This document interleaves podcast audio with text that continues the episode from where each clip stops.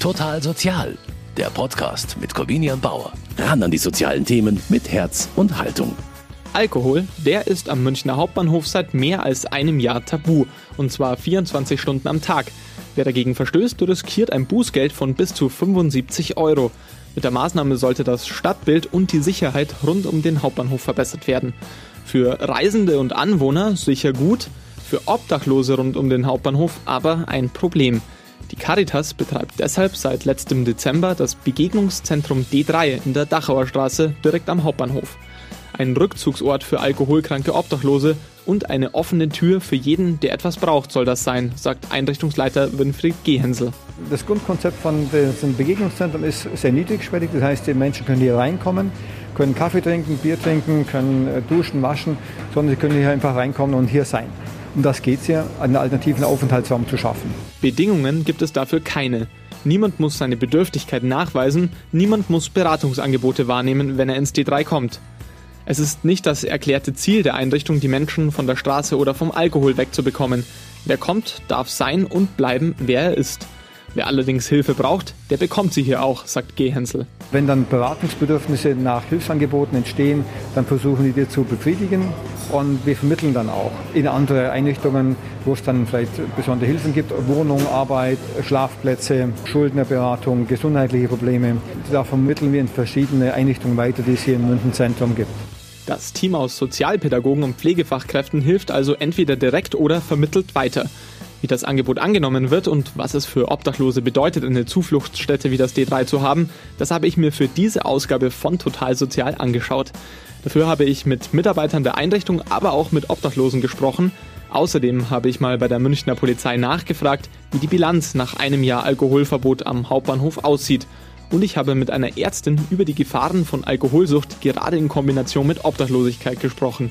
Das alles gibt es jetzt hier bei Total Sozial. Mein Name ist Corbina Bauer und ich freue mich, dass Sie mit dabei sind.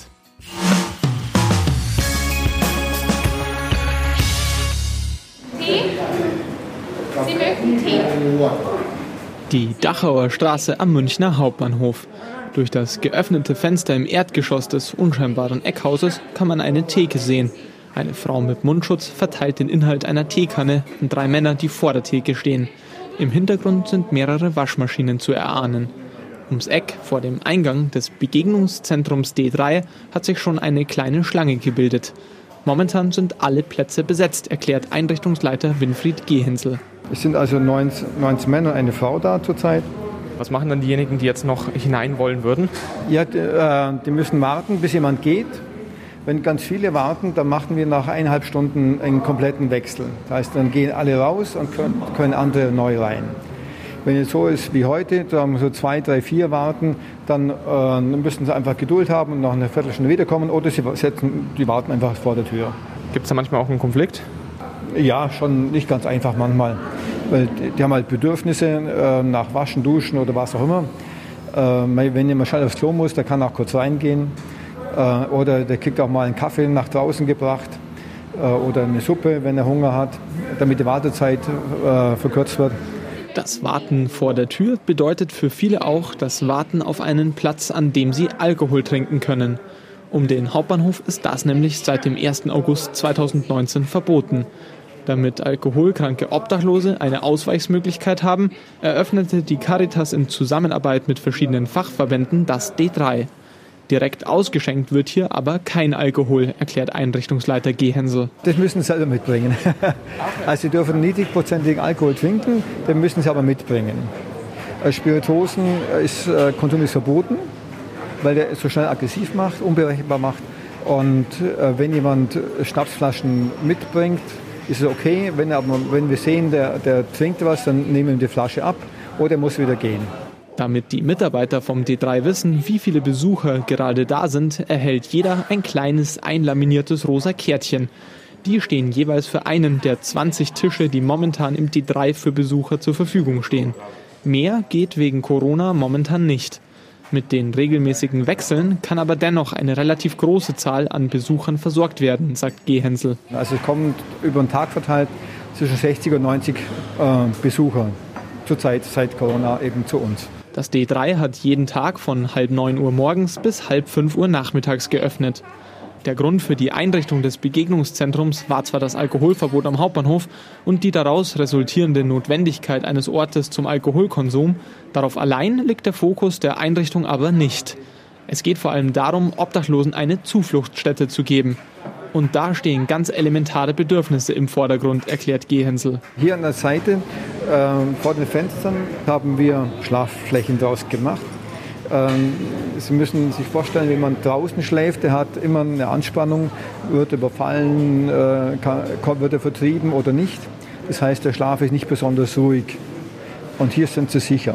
Außerdem werden die Besucher mit dem Nötigsten versorgt, erklärt Karin Dröscher, die gerade hinter der Theke im D3 steht. Äh, Tee, Kaffee, Suppe, und wir haben eine große Brotspende erhalten von der Bahnhofsmission. Die hatten so viel Brot, und darum gibt es heute äh, eine Brotsuppe, weil somit auch für unsere obdachlosen Besucher, die einen schlechten Zahnstatus haben, das Brot besser zu essen ist. Die 57-jährige Pflegefachkraft arbeitet seit der Eröffnung im Dezember 2019 im D3. Zur Grundversorgung gehört auch, den Obdachlosen ein Mindestmaß an Hygiene zu ermöglichen, erklärt Dröscher. Bei uns kann auch gewaschen werden. Also wir haben zwei Waschmaschinen und zwei, Wäschetrockner.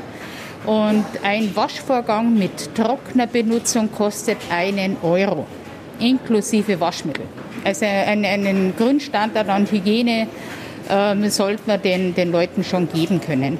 Wir haben auch eine Dusche, die am Tag ca. 15 Mal benutzt wird. Das ist inklusive äh, Shampoo, Duschbad, Bodylotion kostenfrei. Außerdem gibt es auch noch eine kleine Kleiderkammer. Dort können Obdachlose zum Beispiel Socken und Unterwäsche bekommen. Das gesamte Angebot des D3, bis auf die Waschmaschinen, ist kostenlos. Wer kommt, muss seine Bedürftigkeit außerdem nicht nachweisen.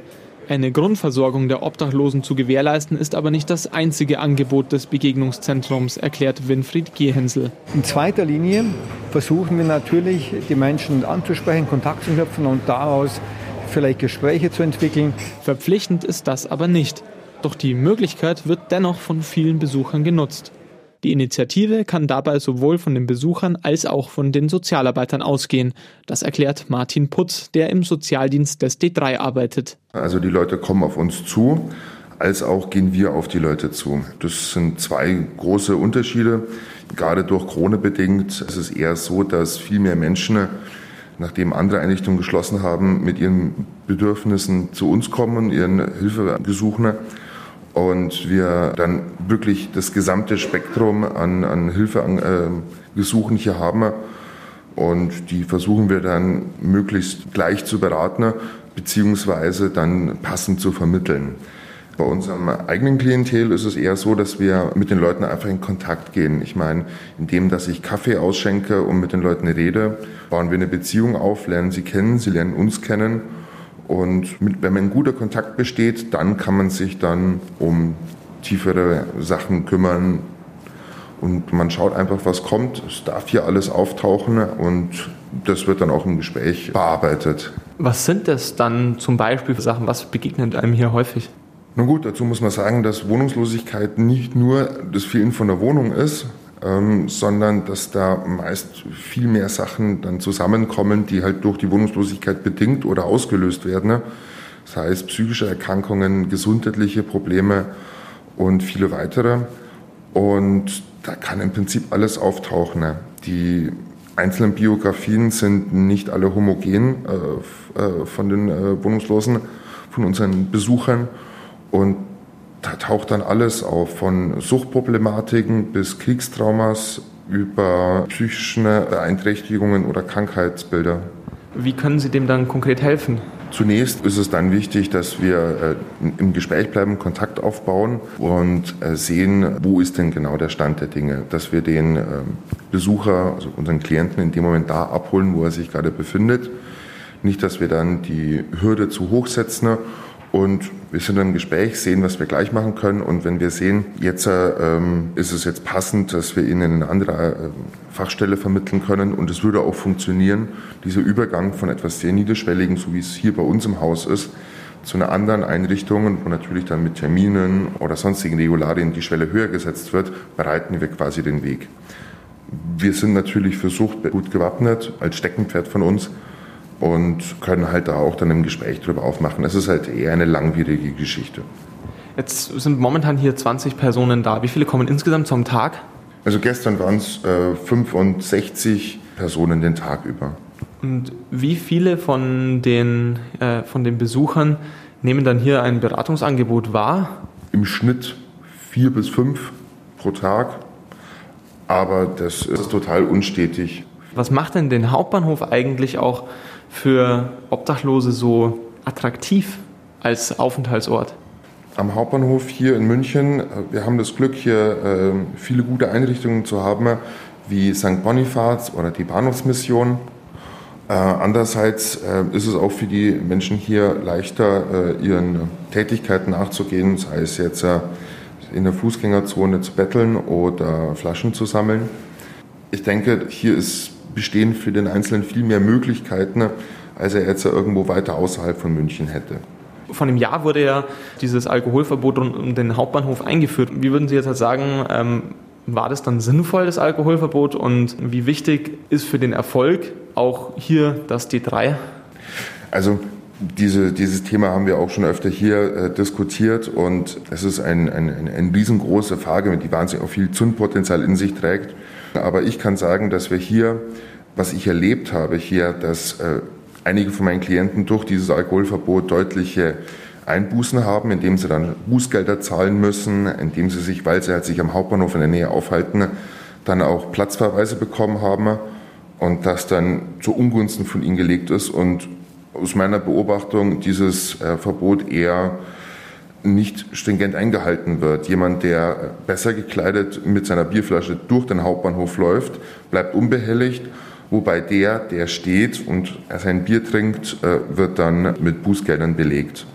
Und das ist eine, eine Ungerechtigkeit und äh, das ist dann eher schlecht. Sagt Martin Putz vom Sozialdienst im Caritas-Beratungszentrum D3.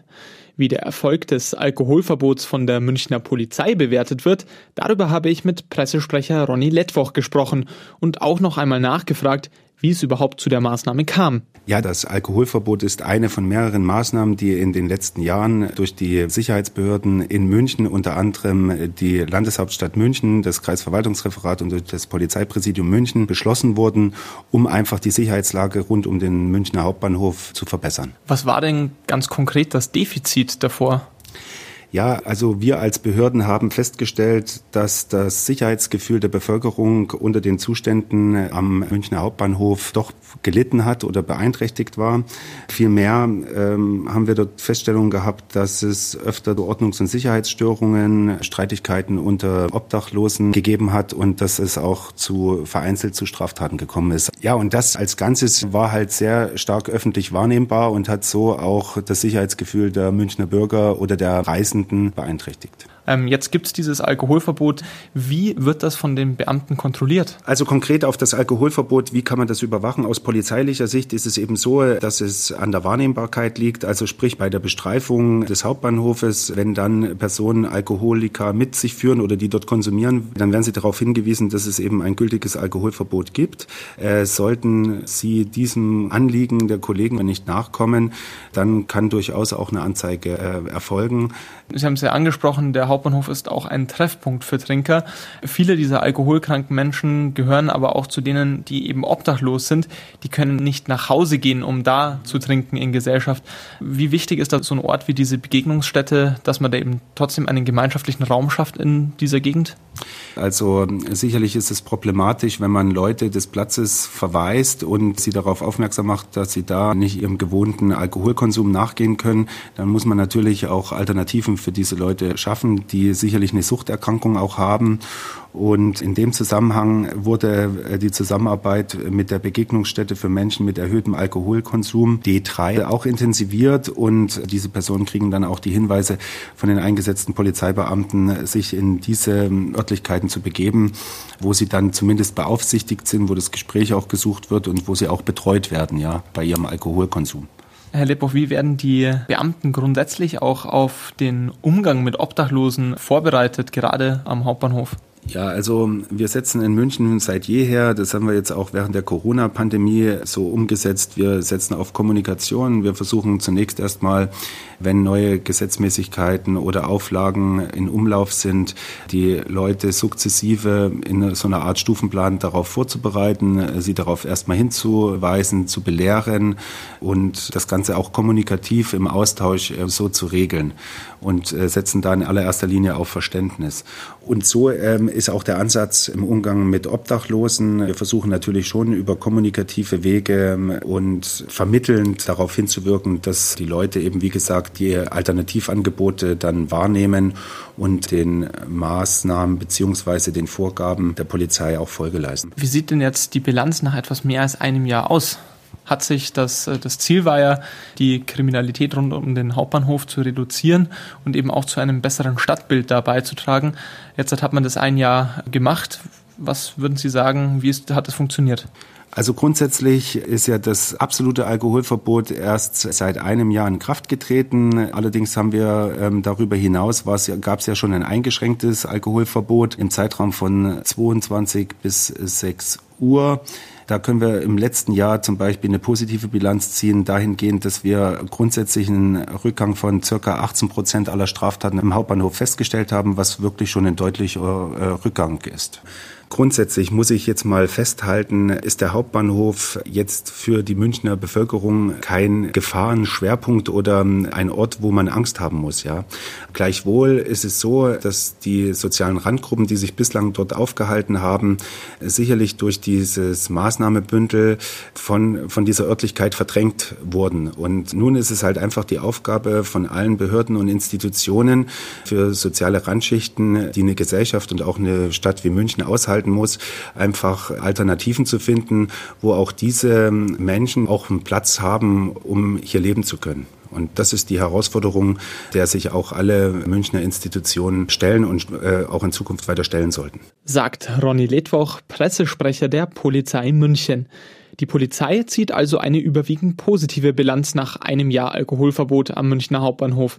Gleichzeitig sieht man aber auch hier, dass das Verbot nur eine Teillösung ist wie wichtig durch dieses Verbot ein alternativer Ort für Süchtige ist und warum alkoholkrank zu sein gerade in Verbindung mit Obdachlosigkeit besonders gefährlich werden kann, das habe ich Lynn Meyer gefragt. Sie ist Ärztin und war unter anderem am Isar-Amper-Klinikum der Suchtklinik in Haar tätig. Frau Meyer, warum ist es so wichtig, dass Alkoholkranke auch einen Ort bekommen, wo sie Alkohol konsumieren können?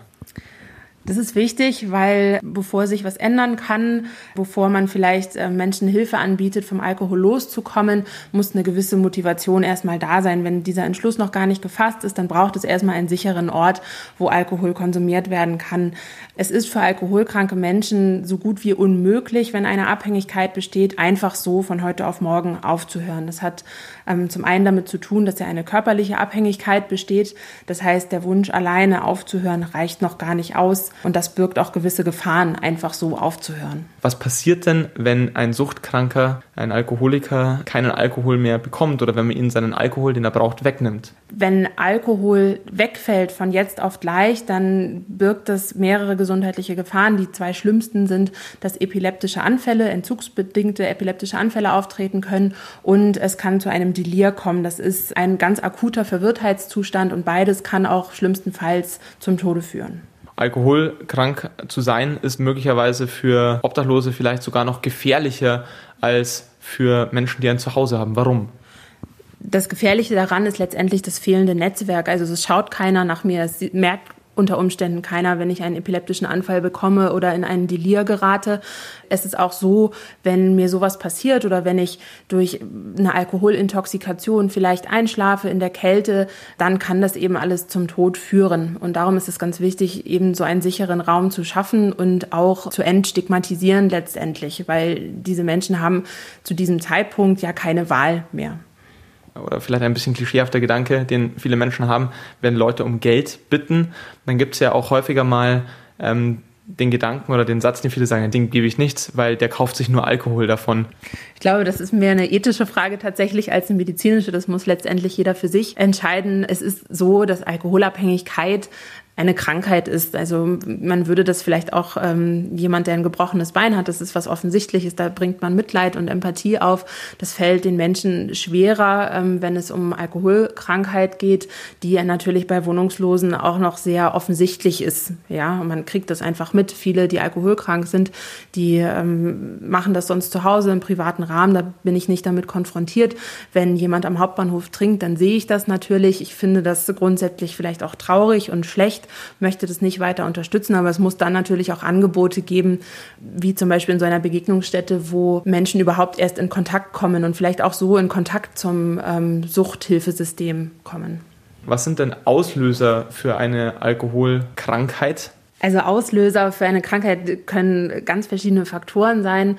Letztendlich rutschen ja die meisten in Anführungsstrichen in eine Abhängigkeit irgendwie rein. Das ist keine Entscheidung, die man einfach so von heute auf morgen ähm, trifft. Es gibt genetische Faktoren, wenn man besonders anfällig dafür ist. Und es, am Anfang steht natürlich der Konsum, der sich immer steigert. Und ähm, wenn dann eine gewisse Toleranzentwicklung eintritt und eine gewisse Konditionierung, also man verbindet Alkohol mit positiven Gefühlen, der Enthemmung, man kann ähm, negative Emotionen irgendwie vielleicht besser verarbeiten für den Moment. Ja, also das hat natürlich langfristig trotzdem alles negative Folgen.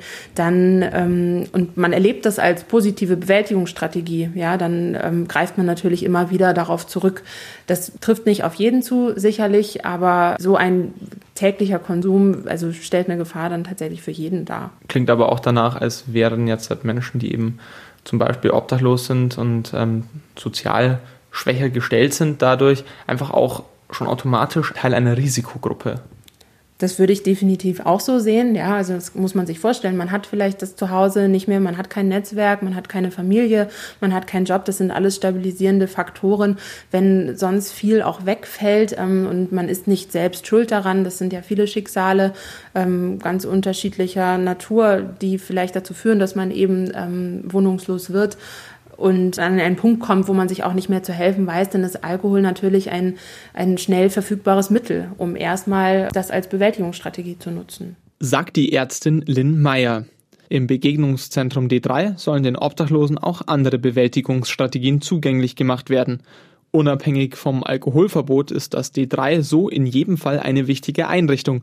Über das niederschwellige Angebot nehmen viele der Obdachlosen Beratungen an und auch in der Corona-Zeit wurde hier der Kontakt zu den Menschen auf der Straße gehalten. Die Corona-bedingte Reduzierung der Plätze hat im D3 zwar bisher ganz gut funktioniert, Einrichtungsleiter Winfried Gehensel sorgt sich aber, dass es im anstehenden Winter schwieriger werden könnte. Da wird der Anstrom größer werden, schätze ich, weil eben es nachts und kalt wird und dann wollen alle rein. Und, dann wird es schon mehr Probleme geben. Aber wir dürfen halt nicht mal 20 reinlassen, weil wir nicht mehr Personen mit eineinhalb Meter äh, Abstand Platz haben. Da kommen also noch große Aufgaben auf das Begegnungszentrum D3 zu. Für diese Ausgabe von Total Sozial war es das aber schon wieder. Vielen Dank, dass Sie mit dabei waren und am Mikrofon verabschiedet sich jetzt Corbinian Bauer. Total Sozial, ein Podcast vom katholischen Medienhaus St. Michaelsbund, produziert vom Münchner Kirchenradio.